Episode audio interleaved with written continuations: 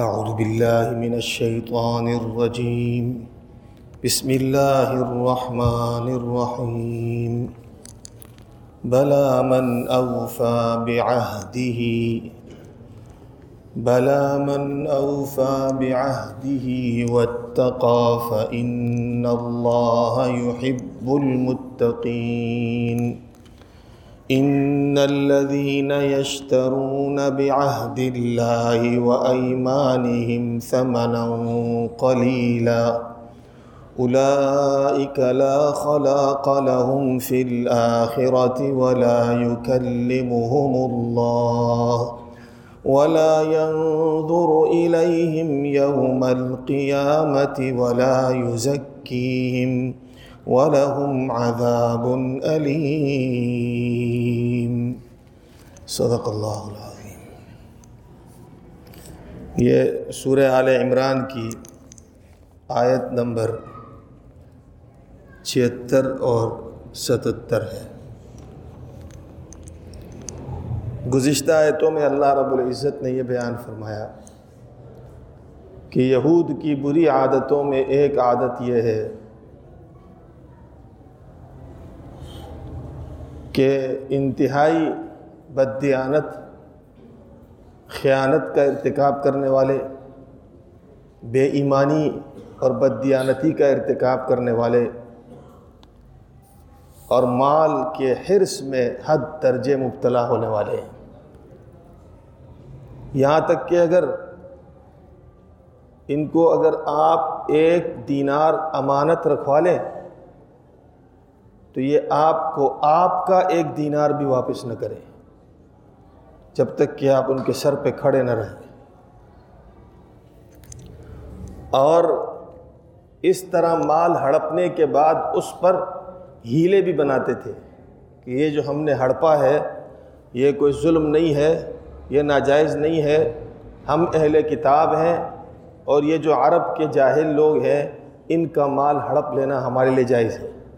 لئی علینا فی المیینہ سبیل۔ ہمارے لیے کوئی گناہ نہیں ہے کہ ہم ان جاہلوں کا اور ان بے پڑوں کا، کیونکہ ہم تو اللہ کے بیٹے ہیں، اللہ کے پسندیدہ ہیں، سچے دین پر ہے تو ہمارے لیے ان کا مال رکھ لینا اور ان کو واپس نہ دینا، یہ ہمارے لیے حلال ہے۔ اللہ تعالیٰ نے فرمایا، یہ جھوٹ کہتے ہیں۔ حلال حرام تو اللہ کرتے ہیں نا۔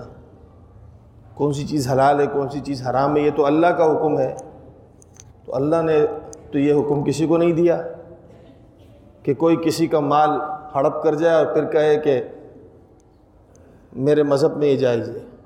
جس پر میں نے گزشتہ روز تفصیل سے گفتگو کی کہ کسی مذہب والے کے لیے اس کی اجازت نہیں ہے۔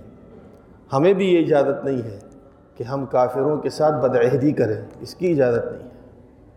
کافروں کے ساتھ ظلم کرے اس کی اجازت نہیں ہے۔ کافروں کا مال ہڑپ لے، اس کی اجازت نہیں ہاں اگر وہ بد عہدی کرتے ہیں، عہد کو توڑتے ہیں، تب ہم بھی عہد کو توڑتے ہیں۔ پھر ان سے جنگ ہوتی ہے، تو ہم بھی جنگ کرتے ہیں۔ جنگ میں مانے غلیمت ہاتھ آتا ہے، وہ ہمارے لیے حلال ہے۔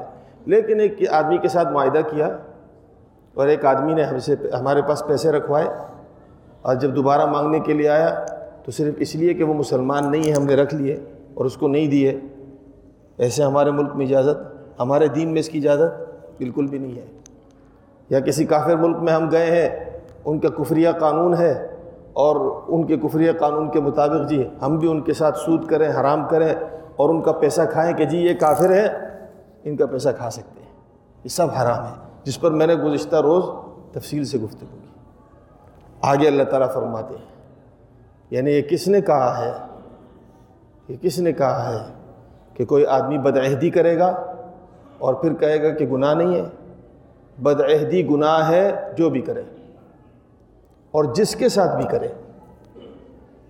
جو بھی بدعہدی کرے، بے ایمانی کرے، خیانت کرے، جو بھی کرے اور جس کے ساتھ بھی کرے۔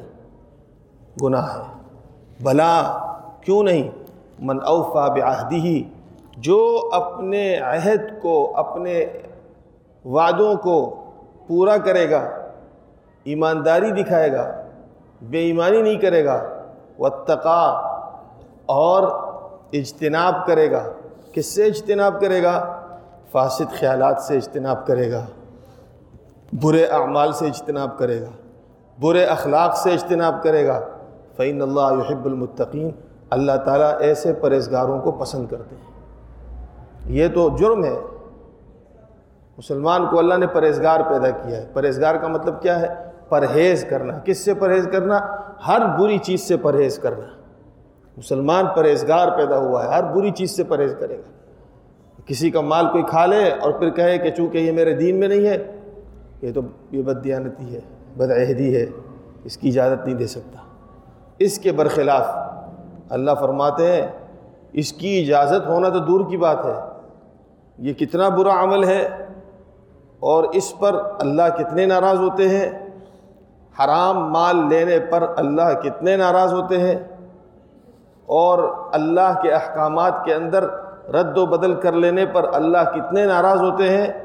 اگلی آیت میں اللہ فرماتے ان الدین اشترون بعہد اللہ جو لوگ اللہ کے ساتھ کیے گئے عہد و پیما کو توڑ دیتے ہیں اور اس کے بدلے میں پیسے لے لیتے ہیں۔ وہ ایمان اور اپنی قسموں کو توڑ لیتے ہیں۔ میں نے آپ سے ایک معاملہ کیا، آپ نے میرے سے معاملہ کیا۔ ہم نے بیچ میں قسم اٹھائی کہ ہمارا یہ معاملہ اس اس طرح رہے گا۔ اس کے بعد اس قسم کو جس نے توڑ دیا اور اس کے بدلے میں اس نے تھوڑا سا مول لے لیا۔ دنیا کا تھوڑا سا مول لے لیا۔ وسیع نے لکھا ہے، دنیا کا تھوڑا مول اس لیے کہا ہے کہ جس قسم کو توڑنے پر آخرت میں عذاب ملے گا، اس عذاب کے مقابلے میں اگر یہ پوری دنیا بھی لے لے، تب بھی تھوڑا سا مول ہے۔ تب بھی تھوڑا ہے۔ اور اس اس نے اس بدعہدی پر اور قسم توڑنے پر اپنی آخرت کا جتنا نقصان کیا ہے، اس نقصان کے بدلے میں یہ ساری دنیا بھی اگر اس نے کھا لی ہو اور دس گنا زیادہ کھا لی ہو، تب بھی بہت تھوڑا ہے۔ آخرت کا نقصان بہت بڑا ہے۔ تو اللہ فرماتے ہیں کہ یہ دنیا جو کہ مچھر کے پر کے برابر ہے، اس کے اندر بھی تم نے پوری دنیا نہیں، تھوڑا سا ہی کچھ لیا ہوگا۔ ہمارے احکامات کو توڑنے پر۔ تو ان کے لیے کیا عذاب ہے؟ الائی کلا خلا قلحم فی الآخرتی ان کا کچھ حصہ نہیں ہے آخرت میں۔ آخرت میں کوئی حصہ نہیں ہے۔ ولا يكلمهم اللہ۔ اللہ ان سے بات نہیں کرے گا۔ ولا ينظر الیہم یوم القیامہ اللہ ان کی طرف قیامت کے دن نہیں دیکھے گا۔ ولا یزکیہم اللہ ان کو پاک نہیں کرے گا۔ ولہم عذاب العلیم اور اس کے لیے دردناک عذاب ہے۔ یہ پانچ عذاب اللہ نے ذکر کیے۔ نہ تو اس کا آخرت میں کوئی حصہ ہے، کوئی نیکی نہیں ہے۔ اس لیے کہ اس نے برائی اتنی بڑی کی ہے، اور اس نے اپنا پلڑا اتنا بھاری کر دیا گناہ کا کہ اس کا اب آخرت میں کوئی حصہ نہیں ہے۔ اور اللہ اس سے گفتگو نہیں کرے گا، محبت سے گفتگو نہیں کرے گا، رضامندی والی گفتگو نہیں کرے گا، اللہ غضب سے اس کی گفتگو کرے گا، غصے سے اس کے ساتھ بات کرے گا۔ علیہم یوم القیامہ قیامت کے دن اللہ اس کو نظر رحمت سے نہیں دیکھے گا، غصے کی نظر سے دیکھے گا۔ جیسے کہ ایک جیلر مجرم کو دیکھتا ہے نا، اور ایک جیلر مجرم سے گفتگو کرتا ہے۔ جب اس کو سزا سنائی جا رہی ہوتی ہے، اس طرح اس کے ساتھ بات کی جائے گی، اس طرح غیظ و غضب کی نگاہ سے اس کو دیکھا جائے گا اور ولا ذکیم اللہ ان کو پاک نہیں کرے گا، ان پہ اللہ رحم نہیں کرے گا۔ اللہ اپنی رحمت سے اس کو محروم کر دے گا اور اس کو دوزخ میں ڈالے گا۔ ولہم عذاب العلیم دردناک عذاب ہے۔ یہ کن کے لیے ہے؟ جو قسم و قرار کو توڑ دے۔ عہد و پیما کو توڑ دے۔ وہ عہد جو اس نے اللہ سے لیے ہیں اور وہ عہد جو اس نے بندوں کے ساتھ کیے ہیں۔ کچھ ہمارے عہد ایسے ہیں جو ہم نے اللہ کے ساتھ کیے ہیں۔ کلمہ ہم نے پڑھا ہے، ہم مسلمان ہیں، تو ہم نے ایک عہد اللہ کے ساتھ یہ کیا، تیرے ذات کے ساتھ کسی کو شریک نہیں کریں گے۔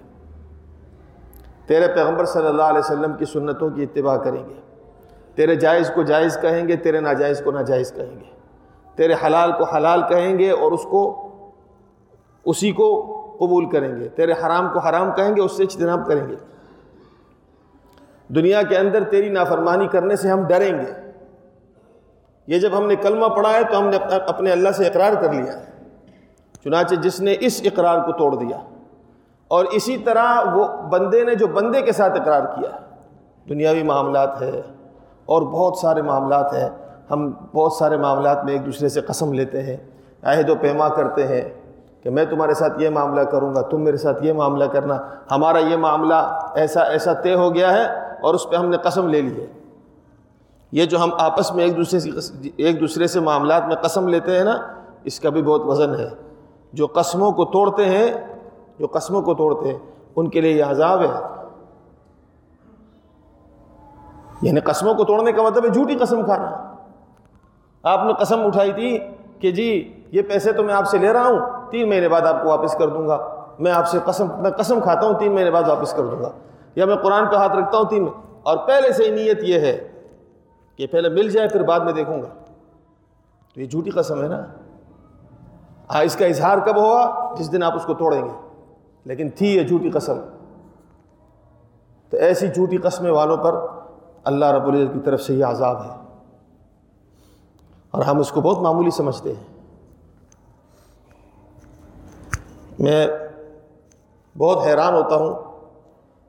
اور وجہ اس کی یہ ہے کہ ہم لوگ کے اندر ایک بہت بڑا قصور یہ ہے، ہم لوگ اپنا دین سیکھتے ہی نہیں ہیں۔ جہالت سب سے بڑا ظلم ہے۔ آپ کا دین سے جاہل ہونا سب سے بڑا ظلم ہے۔ آپ کو پتہ بھی نہیں ہوگا۔ اور ایک چیز کو آپ بہت ایزی اور معمولی لیں گے۔ لیکن چونکہ آپ کو علم نہیں ہے اور وہ چیز بہت بھاری ہے، اور اس کی وجہ سے آدمی دوزخ میں چلا جاتا ہے۔ اور اس کی طرف حدیث میں بھی اشارہ ہے۔ جناب نبی کریم صلی اللہ علیہ وسلم نے فرمایا، بعض مرتبہ ایک آدمی جنت کے اعمال کرتے کرتے کرتے کرتے جنت کے ایک بالش قریب ہو جاتا ہے، یہاں تک کہ اس کی زبان سے ایک کلمہ ایسا نکلتا ہے کہ وہ دوزخ کے ایک بالش قریب ہو جاتا ہے۔ سالوں میں محنت کرتے کرتے کرتے کرتے پہنچا کدھر؟ جنت کے ایک بارش قریب۔ اور پھر زبان سے ایک بات ایسی نکال دی، وہ اتنی بھاری تھی کہ جو اس نے سالوں میں محنت کی ہے، وہ سب پہ بھاری ہو گئی۔ اور ایسا ریورس مارا اس نے کہ سیدھا دوزخ کے ایک بالش قریب ہو گیا۔ تو یہ کیا چیزیں ہیں؟ یہ سیکھنی پڑے گی نا؟ یہ سیکھنی پڑے گی۔ آپ کو پتہ ہے جو آپ قسم اٹھاتے ہیں، توڑ دیتے ہیں، یہ کبیرہ گناہوں میں سے ہے۔ بڑے بڑے گناہوں میں سے۔ کبیرہ گناہ اس کو کہتے ہیں جو ہلاک کر دینے والی ہے۔ کبیرہ گناہ اس کو کہتے ہیں جس کو چھوڑنا بھی ضروری ہے، جس پہ توبہ کرنا بھی ضروری ہے۔ اور پھر اگر اس کبیرہ گناہ کے اندر کسی کا کسی کا مالی معاملہ دبایا ہے، تو اس مال کو بھی اس کو پہنچانا ضروری ہوگا۔ اور اس طرح اگر ایک شخص مر جائے نا، مر جائے مر جائے نہیں، شہید ہو جائے، شہید ہو جائے۔ اللہ کے راستے میں جنگ کرتے کرتے شہید ہو جائے اور اس نے کسی جوتی قسم کے بعد کسی کا حق دبا دیا تھا، تو یہ جنت میں نہیں جائے گا۔ شہید کے سب گناہ معاف ہوتے ہیں، لیکن حقوق معاف نہیں ہوتے۔ اور ہم نے جھوٹی قسمیں کھا کے اگر کسی کا حق توڑا ہے اور جھوٹی قسم کھائی ہے تو بہت بڑا عذاب ہے۔ ایک تو کسی کا حق توڑنا، اس پر جھوٹی قسم جھوٹی قسم اللہ کی شان میں گستاخی ہے۔ کیونکہ جب آپ قسم کھاتے ہیں تو آپ یہ کہتے ہیں کہ میرے اور تمہارے معاملے کے درمیان میں ہم نے اللہ کو رکھ دیا ہے۔ اور پھر جب خود اس قسم کو توڑتے ہیں، تو آپ نے اللہ کو، اللہ کی گستاخی کی ہے۔ یعنی آپ نے یہ کہہ دیا اپنی اپنے حرکت سے یہ کہہ دیا کہ مجھے اللہ کی بھی پرواہ نہیں ہے۔ جس اللہ کو میں نے اس معاملے میں خود بیچ میں رکھا تھا، مجھے اس کی بھی پرواہ نہیں ہے۔ گویا کہ مجھے اس کا بھی خوف نہیں ہے۔ ہم ہم چیز کو نہ سمجھتے ہیں، چیز کو نہ سیکھتے ہیں۔ اور نہ کسی چیز کی برائی کو جاننے کی کوشش کرتے ہیں کہ یہ چیز اتنی بری کیوں ہے؟ اس کے پیچھے وجہ کیا ہے؟ قسم کہتے کس کو ہے، پہلے یہ جان لیجیے۔ قسم اس کو کہتے ہیں کہ آپ اپنی بات کو پختہ کرنے میں اللہ کو بیچ میں رکھ دیتے ہیں۔ دوسرا آدمی اس عظمت کو قبول کر کے آپ پہ بھروسہ کر لیتا ہے کہ بیچ میں اللہ آ گئے ہیں۔ اللہ کا نام آ گیا ہے اور پھر جب آپ اس قسم کو توڑتے ہیں، گویا کہ قسم توڑ کر آپ یہ کہنا چاہتے ہیں، مجھے اس اللہ کی بھی پرواہ نہیں تو جب تجھے اللہ کی پرواہ نہیں ہے، تو پھر اللہ کی مار کے لیے تیار ہو جاؤ۔ اور ہمارے یہاں تو یہ آئے دن کی کہانی بن گئی ہے۔ قسم سے میں آ جاؤں گا، قسم سے میں تجھے دے دوں گا۔ قسم سے میں پانچ دن بعد تجھے دے دوں گا۔ قسم سے میں دس دن بعد تجھے دے دوں گا۔ اور قسم سے میں تجھ سے میں تیری یہ بات کسی کو نہیں کہوں گا۔ قسم سے میں تیری یہ بات کسی کو نہیں کہوں گا۔ اس کے بعد جب وہ بات کہہ دی کسی کو، تو یہ سارے عذاب آپ کے سر کے اوپر آ جائیں گے۔ تو اول تو قسم اٹھائے ہی نہیں۔ کسی آدمی کے جھوٹے ہونے کے لیے بھی یہ بھی کافی ہے، بار بار قسمیں اٹھا۔ اور منافقوں کی بڑی نشانیوں میں، بڑی نشانیوں میں تین بڑی نشانیاں ہیں۔ اس میں ایک نشانی یہ ہے کہ وہ جھوٹی قسمیں کھاتے ہیں۔ یہ منافق کی نشانی ہے۔ تو بہرحال دین سیکھنا چاہیے۔ اب یہاں دیکھ لیجیے، اللہ تعالیٰ نے پانچ عذاب ذکر کیے۔ ان کا آخرت میں کوئی حصہ نہیں ہے۔ ان سے اللہ رب العزت گفتگو نہیں کریں گے۔ ان کی طرف رحمت کی نظر سے نہیں دیکھیں گے۔ اللہ ان کو معاف کر کے پاک بھی نہیں کریں گے۔ یہاں تک کہ وہ دردناک عذاب دوزخ میں چلا جائے گا۔ اللہ تعالیٰ ہماری حفاظت فرمائے۔ تو اس آج کی آیتوں میں یہ بات سمجھ لیجیے کہ ہم مسلمان ہونے کے ناطے ہمارے دو قسم کے ہم نے دو قسم کی قسمیں اٹھائی ہے ایک تو قسم ہم نے اللہ کے ساتھ اٹھائی ہے، جب ہم نے کلمہ پڑھ لیا کہ اللہ ہم تیرے احکامات کو پورے کریں گے۔ اور دوسری قسمیں وہ ہوتی ہے جو ہم آپس میں ایک دوسرے کے ساتھ معاملات میں کرتے ہیں۔ تو قسم جب آپ نے اٹھائی ہے، عہد آپ نے لے لیا ہے، اس عہد کو توڑنا جائز نہیں ہے۔ چاہے وہ عہد آپ نے کسی مسلمان سے لیا ہو چاہے یہ معاملہ کسی کافر کے ساتھ ہو، کسی بت پرست کے ساتھ ہو، کسی مشرق کے ساتھ ہو، کسی مجوسی کے ساتھ ہو، کسی یہودی و نصرانی کے ساتھ ہو۔ وہ اس کا معاملہ ہے کہ وہ مرتا ہے تو کہاں جاتا ہے۔ لیکن ایک مسلمان ہونے کے ناطے اگر میں نے کسی سے عہد و پیما کیا ہے اور میں نے کسی سے معاملہ کیا ہے جس میں ہم نے باہمی قسم اٹھائی ہے، تو اس قسم کو پورا کرنا ضروری ہے۔ جناب نبی کریم صلی اللہ علیہ وسلم نے تو قسم بھی نہیں اٹھائی تھی۔ ایک شخص سے کہا تھا کہ میں آؤں گا میں ایک شخص سے کہا تھا کہ میں آؤں گا اور فلاں جگہ آپ سے ملاقات کروں گا۔ آپ صلی اللہ علیہ وسلم اس جگہ پر تین دن تک گئے۔ تین دن تک۔ وہ شخص نہیں آیا، بھول گیا، لیکن آپ صلی اللہ علیہ وسلم تین دن لگاتار اس جگہ پہ رہے۔ علماء دلی کے صرف نماز پڑھنے کے لیے آتے تھے اور نماز پڑھ کے پھر آپ صلی اللہ علیہ وسلم اس جگہ پہ پہنچ جاتے تھے۔ پھر کھڑے رہ کر اس کا انتظار کرتے تھے کہ زبان دی ہے۔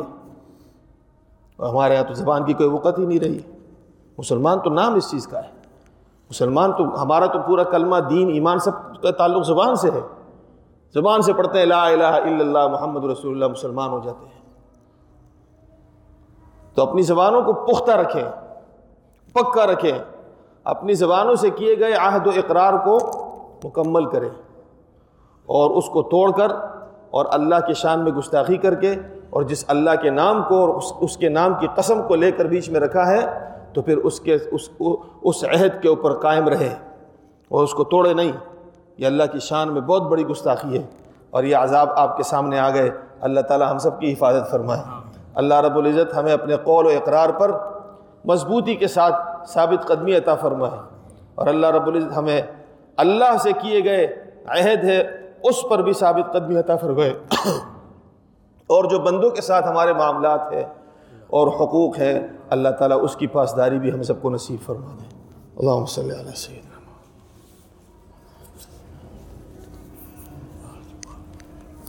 رحمتی کے یا رحمت